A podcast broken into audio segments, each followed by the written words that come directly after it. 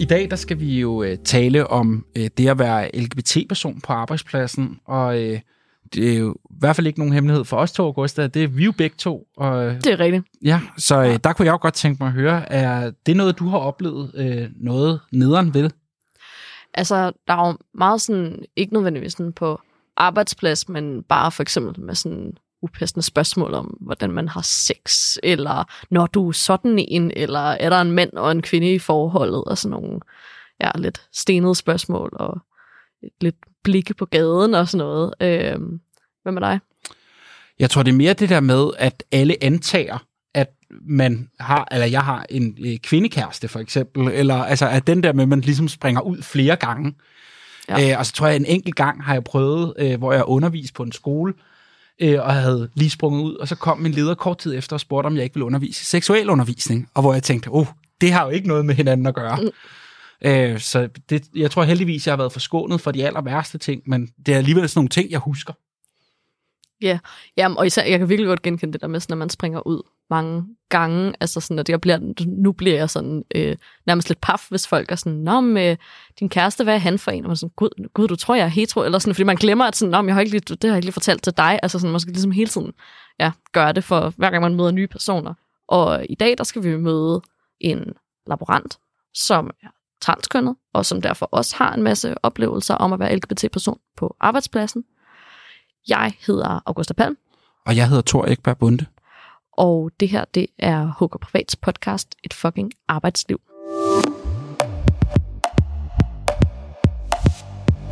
I dag, der skal vi jo øh, snakke med dig, øh, Ray Mansa, som er øh, laborant, og til at starte med, kunne vi godt tænke os at høre også lidt om, hvad handler dit arbejde om? Yes. Jeg hedder som sagt Ray. Øh, jeg er laborant, øh, industrilaborant, ikke hospitalslaborant, og det hedder også bioanalytiker nu, så bare hvis der var nogen, der er forvirret over det. Øh, så jeg arbejder i industrien, øh, biotech, ude hos øh, Agilent Technologies, ude mellem øh, Herlev og Glostrup uden for København. Og der oprenser jeg antistoffer, som bliver brugt i øh, kraftdiagnostikken. Det er sådan dem, man bruger, hvis der bliver taget en prøve ud af en tumor, og man skal se, om det er kræft. Så det er, er det noget af det, vi laver, som skal identificere kraftform, og om det er kræft osv. Meget nørdet. Og meget Øh, vigtigt. Sejt. Ja. og, og rimelig vigtigt, må man Ja. ja. sige. Ja. Vi har også været på arbejde fuldtid under corona, fordi det er trods alt sådan rimelig vigtigt, at man stadigvæk har kunne diagnostisere kræft på sygehusene. Helt klart. Ja, og det er svært arbejde lige at tage med hjem, sådan en lille laboratorium. Ah, der i- det, det, det bliver lidt bøvlet. Ja. Nå, helt sikkert. Nå, men altså, så ud over at være laborant, så er du så også øh, transkønnet og non-binær. Vil du også sige lidt, lige et par ord om, hvad betyder det? Øhm, ja, øh, non-binær transkønnet, og oven det er jeg også biseksuel, for ligesom at lægge Yes. yes. en mere på, øh, der, så der er fuld, øh, næsten fuld plade Hvad går du ud på? fra en ende af. Øhm, non-binær, det vil sige, at øh, jeg ikke ser mig som øh, hverken øh, mand eller kvinde. Jeg er ikke nogen af delene.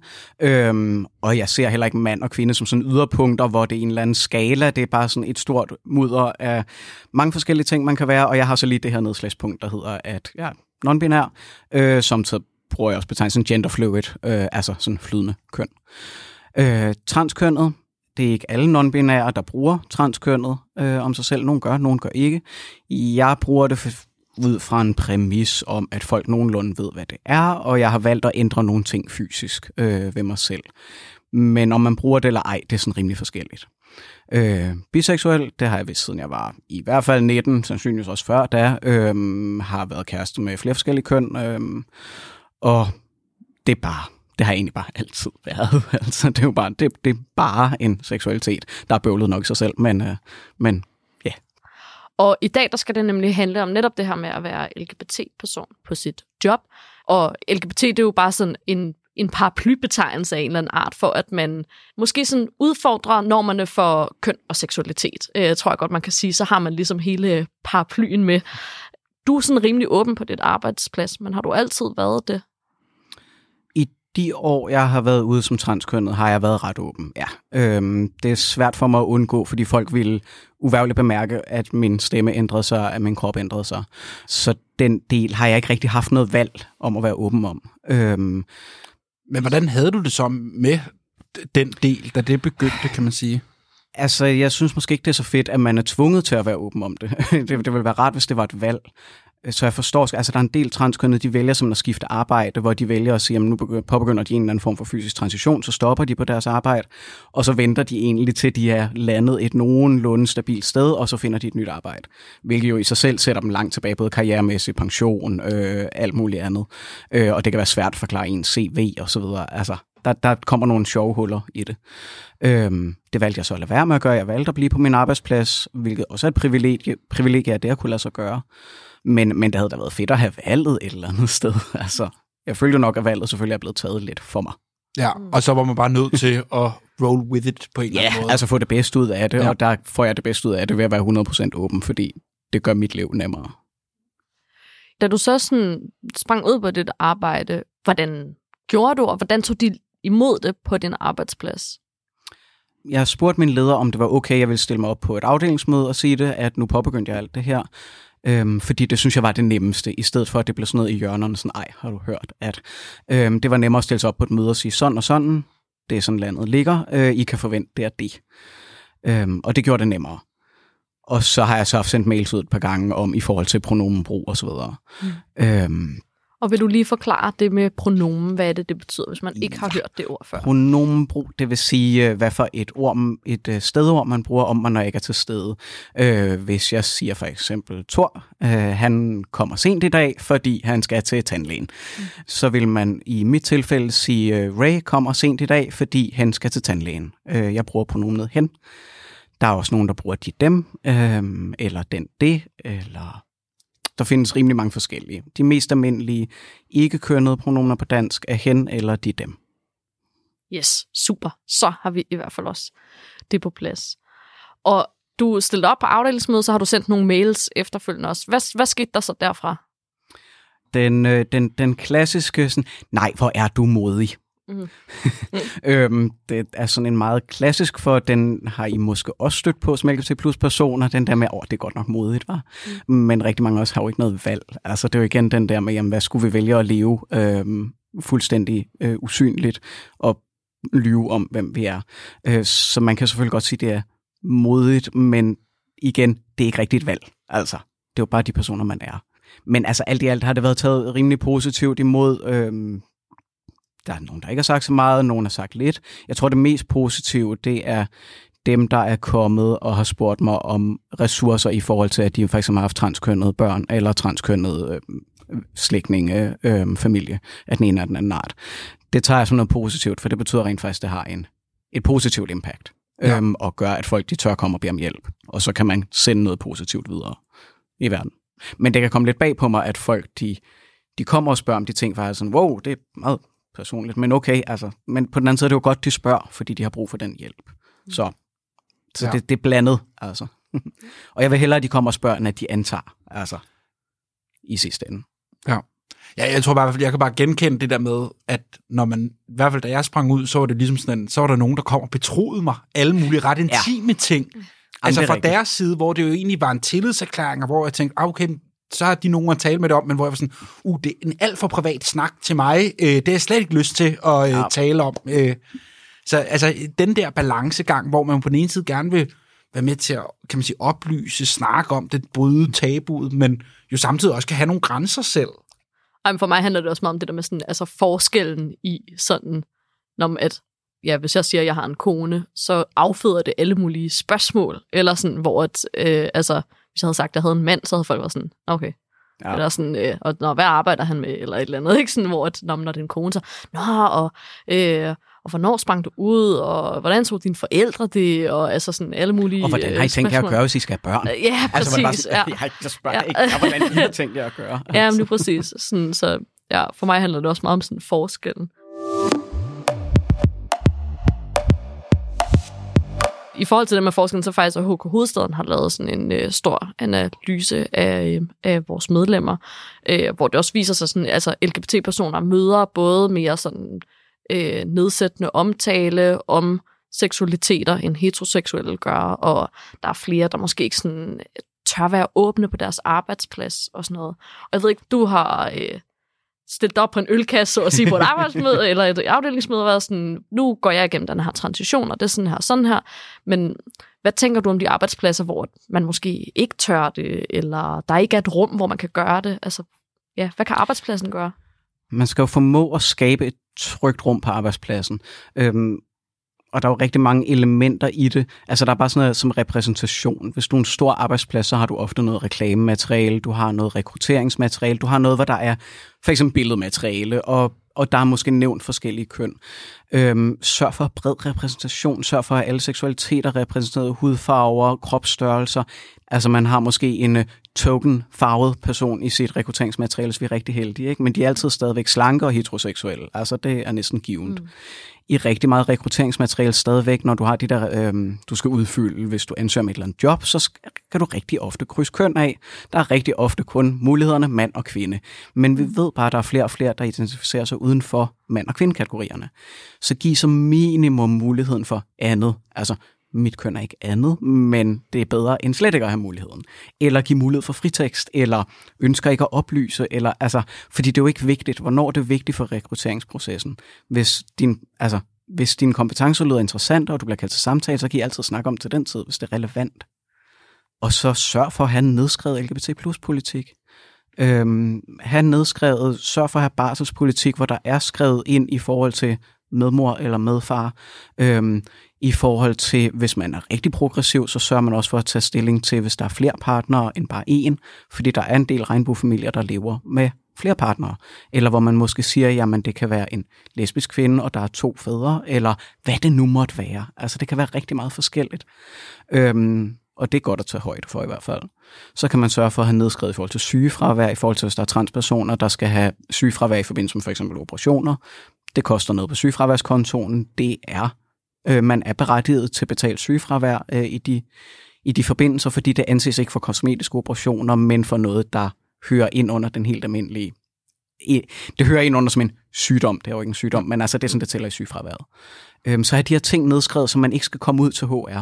Altså fordi ja. jeg skulle jo, da jeg skulle spørge om sygefravær i forbindelse med min, øh, min topoperation, fjernelse af bryster, øhm, der skulle jeg skrive til HR og spørge, det vil sige, at jeg skulle komme ud til HR og sige, prøv at høre, jeg er transkønnet, så øh, ja. jeg skal have den her operation. Men hvorfor skal jeg komme ud til HR for at spørge om det? Altså, mm. det er meget nemmere, hvis det nu havde været nedskrevet på forhånd. Ja, og her der nævner du faktisk også alle de eksempler, der jo ligesom er på, hvor altså køn og de her ting er relevante for arbejdspladsen, og hvorfor det er vigtigt, for eksempel så, som du siger, at have en kønspolitik øh, på området. Øh, simpelthen jo fordi, at det faktisk indvirker vores sygeregler og alle mulige andre ting i den her det, det, det, det, det lavpraktiske ting. Ja. Altså.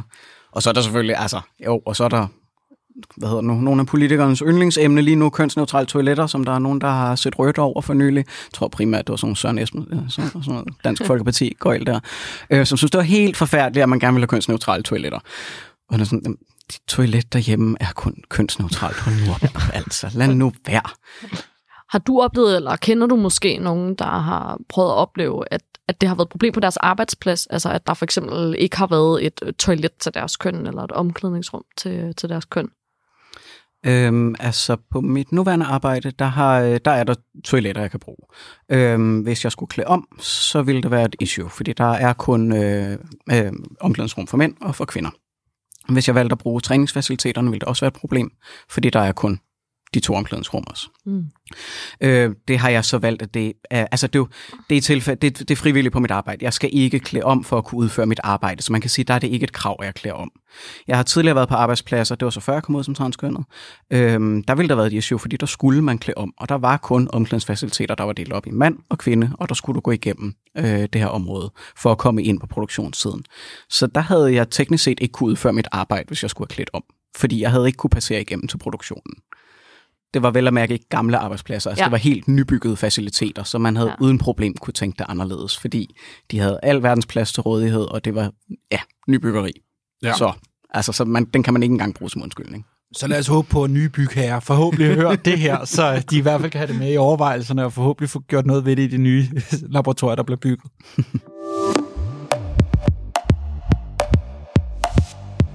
Der var jo også det, at vi jo gerne ville have haft, øh, kan man sige, en mere med i øh, studiet øh, for at høre om det her, men øh, det er lidt lettere sagt end gjort, kan man sige. Så øh, det er også bare sådan, hvad er det, der gør, at det måske kan være sværere at få særligt unge mennesker til også at komme og tale om det her med at være LGBT-person og på sin arbejdsplads?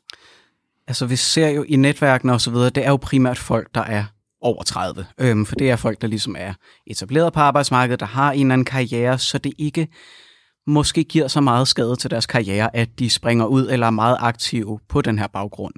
Øhm, som, som sagt, så den her med, at der er en del transpersoner, der vælger at stå uden for arbejdsmarkedet i en periode, hvis der er, de transitionerer. Øhm, og der kan man sige, for mange unge, der er de måske i en prekær jobsituation. Det har jeg selv været, da jeg var under 30. Altså, der var jeg rigtig mange øh, jobs af den der type, hvor du har ikke nødvendigvis et fast timeantal. Det kan være sådan butiksjobs eller forskellige andre ting, som er meget løst.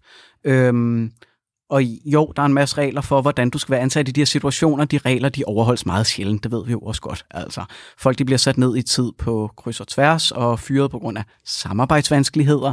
Samarbejdsvanskeligheder kan for eksempel være, hvis du øh, anses som mand og møder på arbejde med makeup og neglelak, så er du jo samarbejdsvanskelig. Øh, Altså for eksempel de her indledende øvelser til en transition, eller hvis du er non-binær, eller hvad det nu måtte være, øh, har et blandet kønsudtryk, så kan det blive anset for upassende. Øhm, ligesom at øh, for eksempel personer, der anses for kvinder, men transitionerer, fordi de i virkeligheden er mænd, øhm, også kan blive anset for tjuskede, eller at de ikke gør nok ud af sig selv, hvis de begynder at møde op uden make-up, eller i herretøj, eller hvad det nu måtte være. Der er jo mange unge, ja, de er i usikre jobsituationer, det vil sige, hvis de stiller sig op i sådan en podcast her, kan de være bange for, at deres arbejdsgiver hører det, eller nogle af deres kolleger hører det, og sige, ej, har du forresten hørt, at ja.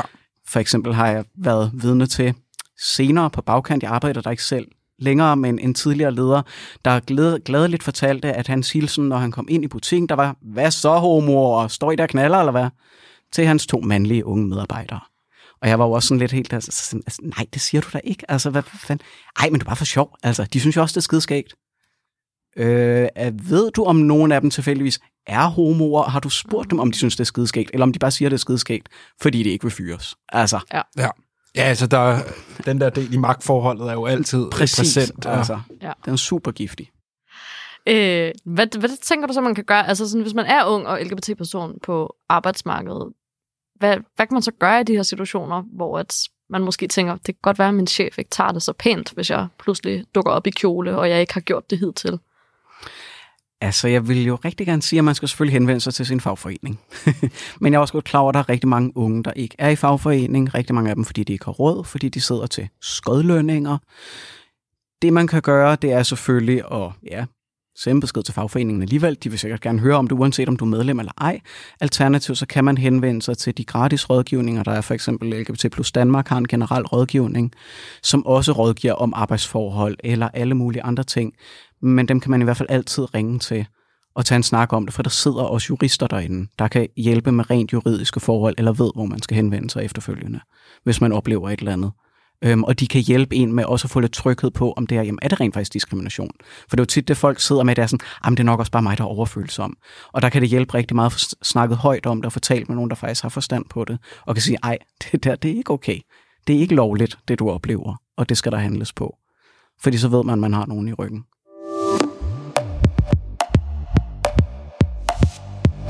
Ray, tusind tak, fordi at du ville øh, komme her ind og øh, dele din historie, og også nogle af de her lidt mere generelle problemstillinger om det at være øh, minoritet på sin arbejdsplads på den her måde. Jeg synes i hvert fald, det har været ret indsigtsfuldt, og øh, det har i hvert fald overrasket mig bare hele det her med, at du fortæller om transpersoner, der øh, mm-hmm. altså hopper ud af arbejdsmarkedet for at kunne lave deres transition. Det er da, synes jeg, sådan nærmest hjerteskærende. Øh, ja. Så øh, tusind tak for det. Ja, og jeg det, som jeg tænker også, vi kan tage med videre her, er også det der med, sådan, når man, hvis man sidder med sådan en udfordring og tænker, man kan godt føle sig lidt alene, altså at være sådan, jeg må være den eneste transkønnede, eller den eneste lesbiske i hele den her by, altså sådan, der er nok ikke andre end mig.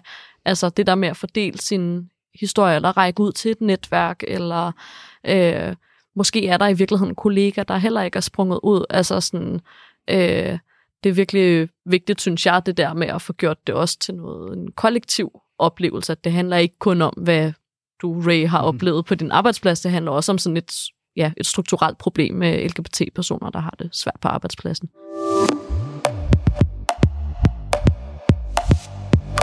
Du har lyttet til Et fucking arbejdsliv. Det er HK Privats podcast om unge, der er nye på arbejdsmarkedet. Jeg hedder Augusta Palm, Og jeg hedder Thor Ekberg Bunde. og i redaktionen sidder Bille Stærl, Sofie Havn Jensen, Britt Christensen og Annette Claudi.